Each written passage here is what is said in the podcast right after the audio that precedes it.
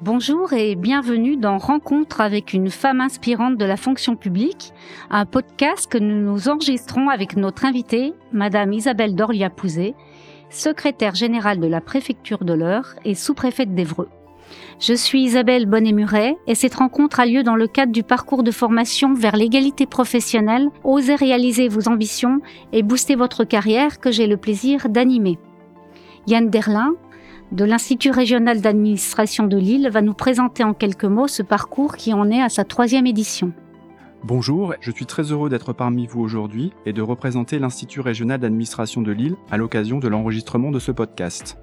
Podcast qui intervient dans le cadre d'un parcours de formation mis en place par l'IRAD Lille en partenariat avec la plateforme ressources humaines de la préfecture de Normandie à destination des femmes cadres de la fonction publique. Il en est d'ailleurs le point d'orgue.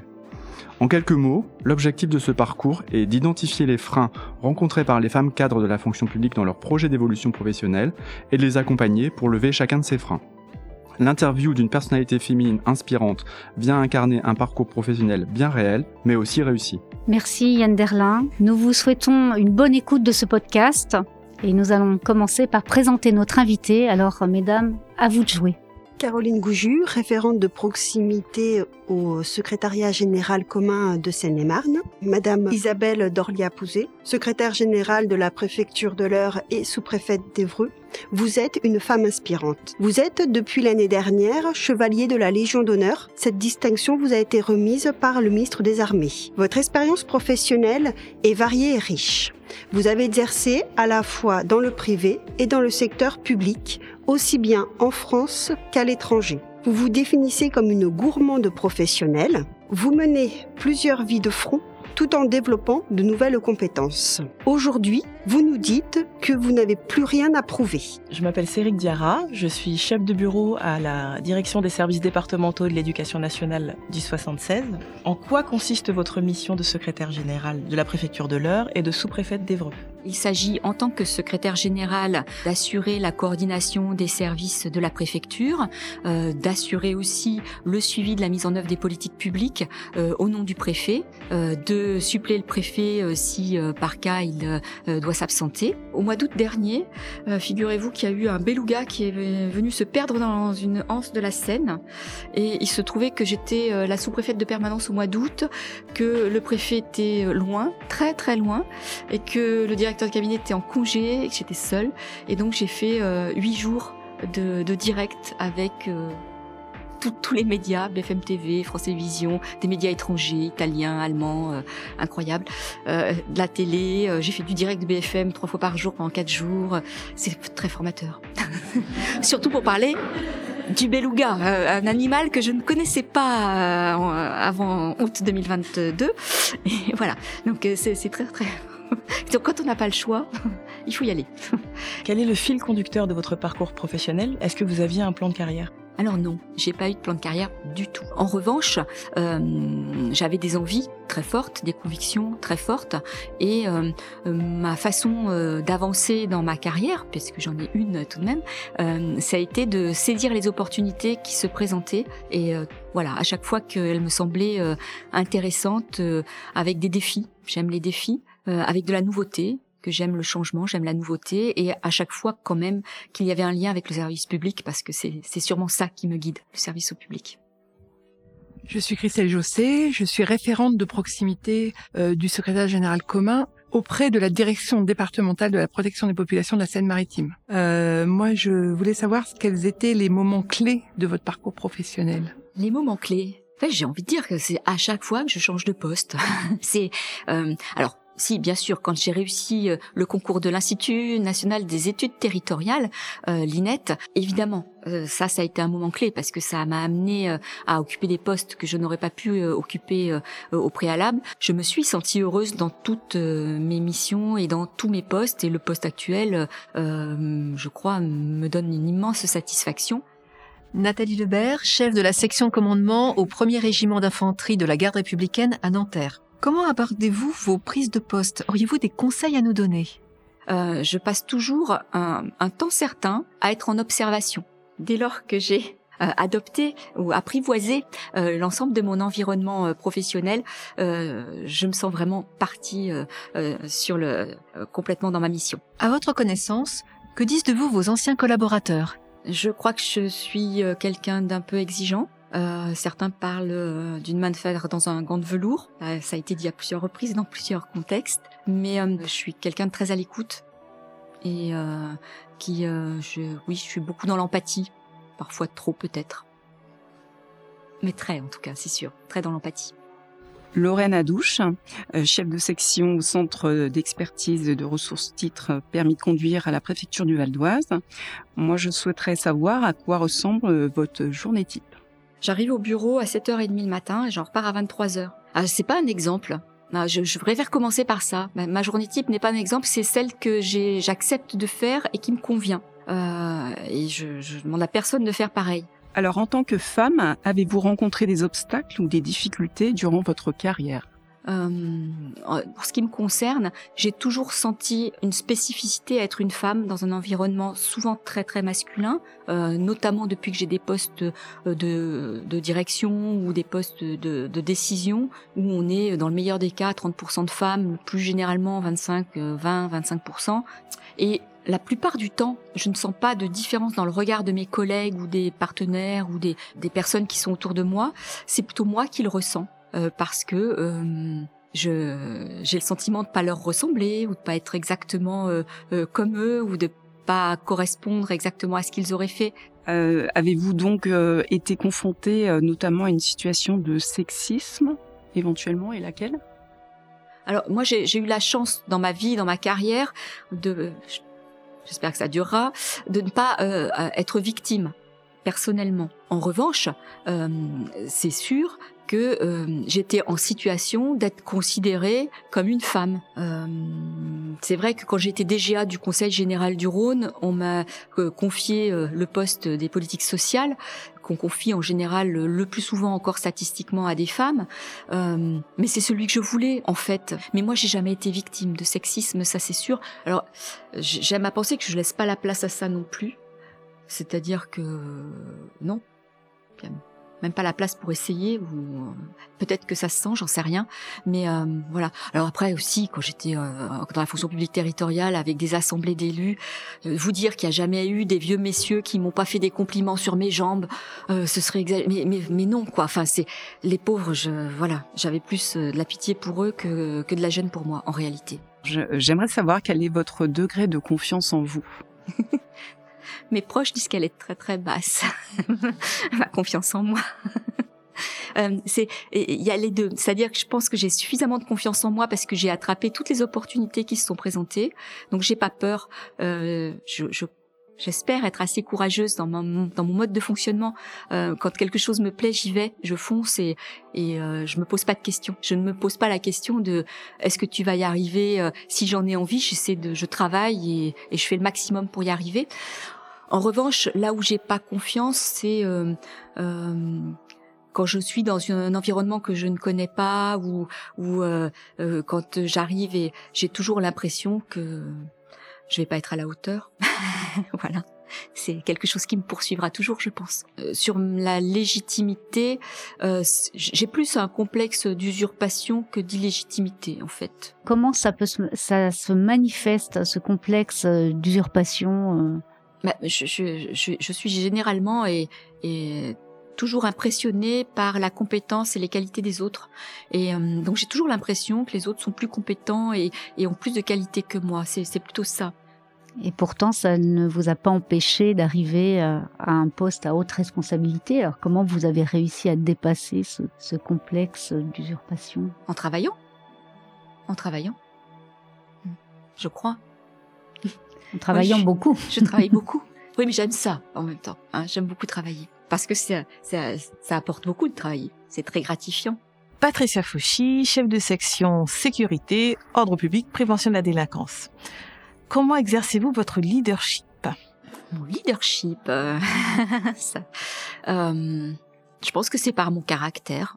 Euh, je, je, reçois beaucoup, euh, je fais beaucoup de bilatérales, beaucoup de réunions d'équipe. Je, je, suis beaucoup, beaucoup dans des temps euh, d'écoute. Et puis, euh, ma porte est toujours ouverte, mais physiquement. et les gens peuvent entrer sans avoir rendez-vous pour exprimer un besoin, une inquiétude ou avoir tout simplement une question technique. je suis disponible. Céline Delbar, je suis acheteuse à la préfecture de région Île-de-France. Euh, je voudrais savoir, moi, ce que sont les valeurs qui vous animent au quotidien. Ouais, à, titre personnel, mais je pense que ça joue sur euh, ma façon d'être professionnelle. Euh, il va y avoir la solidarité, la justice. Euh, ouais, c'est les deux grandes valeurs qui me qui m'animent. Le respect aussi, je l'ai cité tout à l'heure. Euh, Est-ce que ça a été transmis par mes parents? Indéniablement. Moi, j'ai la chance d'avoir eu des parents très aimants. Euh, profondément euh, pétri euh, de, de services publics, de la fonction publique. Et mon papa, je, bon, c'est un sportif de haut niveau, un judoka, donc il m'a élevé dans les valeurs du judo. Euh, J'aime à le dire, hein, c'est un septième dan, c'est un haut gradé. Et euh, c'est vrai que les valeurs du judo sont des valeurs intéressantes et été bercée là-dedans quand j'étais petite. Donc entre ma maman institutrice, empreinte de pédagogie freinée, et mon papa sportif de haut niveau, niveau. Je pense qu'ils m'ont, ils m'ont vraiment transmis euh, cette façon d'être. Caroline Gouju, donc euh, Madame la sous-préfète, comment équilibrez-vous votre vie professionnelle et votre vie personnelle? Alors euh, en ce moment, elle est curieusement équilibrée puisque j'ai un tunnel du lundi matin 7h quand je pose mon mari à la gare au vendredi 21h12 quand je vais aller le chercher. Et là, je suis dans un tunnel et c'est que du travail. Voilà. Pour autant, ma vie, c'est d'abord ma vie familiale, clairement. Mais pour avoir une vie familiale heureuse et équilibrée, il faut être aussi heureux dans le monde professionnel. J'aurais pas imaginé ne pas travailler. Et euh, mes enfants sont grands, c'est vrai que j'ai peut-être culpabilisé un petit peu à un moment donné de, de ma vie quand ils étaient notamment préadolescents, adolescents. Et je culpabilise toujours encore un petit peu aujourd'hui euh, euh, de ne pas avoir donné assez. Alors ils font leur maximum pour me déculpabiliser. Ils sont très très gentils, mais je culpabilise quand même un petit peu. Vous parlez de vos enfants. Vous avez réussi à leur euh, transmettre la fibre du service public? J'ai ma, ma, fille aînée est architecte. Elle travaille à, à Lausanne. Elle est passée dans, les, dans le service public du canton du euh, de Vaud. Et euh, quand elle a été embauchée dans le canton de Vaud, ils lui ont fait passer des tas de tests. Et euh, quand elle a reçu les résultats de ces tests, en face de aptitude au service public, l'examinateur a écrit inné. Et donc ça, j'en ai une fierté, vous n'imaginez pas. La maternité a-t-elle été un frein à votre carrière? Alors non, non, non, j'ai eu la chance de pouvoir bénéficier de mes congés maternité euh, très facilement. En revanche, euh, euh j'ai travaillé euh, à 80%, en tout cas été payée à 80% jusqu'au 9 ans de ma fille aînée. Et j'aime à dire que j'ai été payée à 80% parce que j'ai travaillé à 100, 110, 120, j'en sais rien. Mais voilà, j'avais mon mercredi. Yael Bustilnikov, je suis assistante administrative à la préfecture de police de Paris.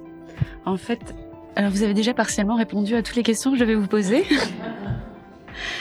J'ai une question quand vous dites qu'au moment où vos enfants étaient adolescents, vous n'étiez pas entre 7h et 23h, c'est ce que j'entends.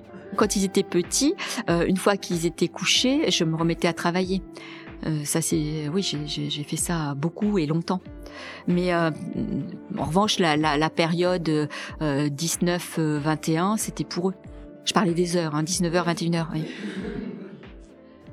Linda Keila, responsable d'unité de contrôle à la Driette Île-de-France. Euh, alors je poursuis dans, sur la même thématique. Est-ce que si vous aviez été seule, vous pensez que vous auriez eu la même carrière? C'est l'idée de la monoparentalité. Ah, monoparentalité.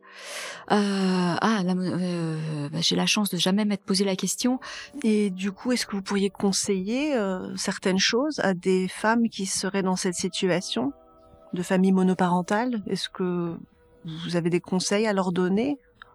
En tout cas, euh, le fait d'être seul, éventuellement avec des enfants, euh, ça, ça, ça, met dans un contexte où évidemment il faut s'organiser de manière euh, particulière. Ça, ça ne doit pas être un frein rédhibitoire en aucun cas, il me semble. Donc il faut euh, partager euh, ces, euh, ces, difficultés, ces contraintes avec euh, avec des collègues et c'est de la responsabilité de l'entourage aussi, pas seulement de la personne concernée, d'accompagner pour trouver des réponses, pour faire que ça soit possible.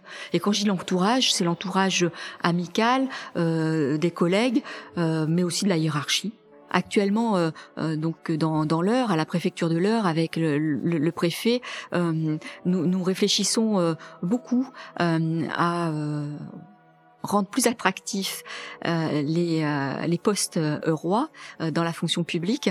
Et euh, pour les rendre attractifs, c'est aussi faire en sorte que les gens se sentent bien en venant vivre à Évreux ou dans l'heure pour exercer leur métier de, de, de fonctionnaire. Et donc pour qu'ils se sentent bien, il faut qu'il y ait une adéquation vie privée et vie professionnelle la plus aisée possible. Cathy Talbot, infirmière conseillère technique qualité à l'Agence régionale de santé de Normandie. Dans vos journées longues de 7h30 à 23h, est-ce que vous arrivez encore à trouver du temps pour vous? Alors, trouver du temps pour moi, euh, mon entourage euh, considère que je le fais pas assez, pour être très honnête. Euh, moi, je, je, le vis plutôt bien, même si je me sens parfois très fatiguée. Donc, il faudrait que je dorme un peu plus, quelquefois. Donc, question un petit peu plus personnelle, mais vous y avez répondu en partie. Qu'est-ce qui vous rend heureuse dans la vie? Oui, ma famille, bien sûr mes enfants, mes petits-enfants, ça c'est sûr, c'est sûr. Et puis le, honnêtement, le résultat de mon travail, quand euh, quand je réussis, quand j'ai beaucoup travaillé, et puis il y a quelque chose de concret au bout. Aurélie Mass, chargée de la coordination générale du secrétariat général des affaires euh, régionales de Normandie. Alors, Madame la sous-préfète, euh, quel conseil donneriez-vous à des femmes en début de carrière et à des femmes à mi-parcours? En début de carrière, euh, de pas hésiter à accepter ce qu'on vous propose. On a les mains dans le cambouis, où euh, on fait à la fois du travail de secrétariat, de comptabilité, de euh, et puis en milieu de carrière, c'est de faire le point sur qu'est-ce qui me fait plaisir et où est-ce que je veux vraiment aller. Est-ce que là où je suis, je suis bien? Et si oui, tant mieux. Mais euh, si c'est une étape où euh, je me dis bah euh, j'ai fait le tour ou je suis un petit peu au bout de ce que j'avais envie de voir. Euh, ne pas hésiter à faire le le point de se dire bah qu'est-ce que de quoi j'ai vraiment envie qu'est-ce qui me plaît. Et si ce qui me plaît euh, c'est quelque chose qui paraît euh, un peu inaccessible un petit peu loin se, se poser la question de comment y arriver quand même parce que si ça se trouve c'est tout à fait possible il faut pas se, se barrer la route a priori en se disant ça va être trop dur. Peut-être que oui. Et puis, je, je dirais que euh, si on essaie, qu'on se donne à fond et qu'on n'y arrive pas, il faut se préparer à ça aussi, pour l'accepter au cas où. Salima Kelfa, je suis euh, chef de service au sein de la direction départementale de l'emploi, du travail et des solidarités dans le Val d'Oise.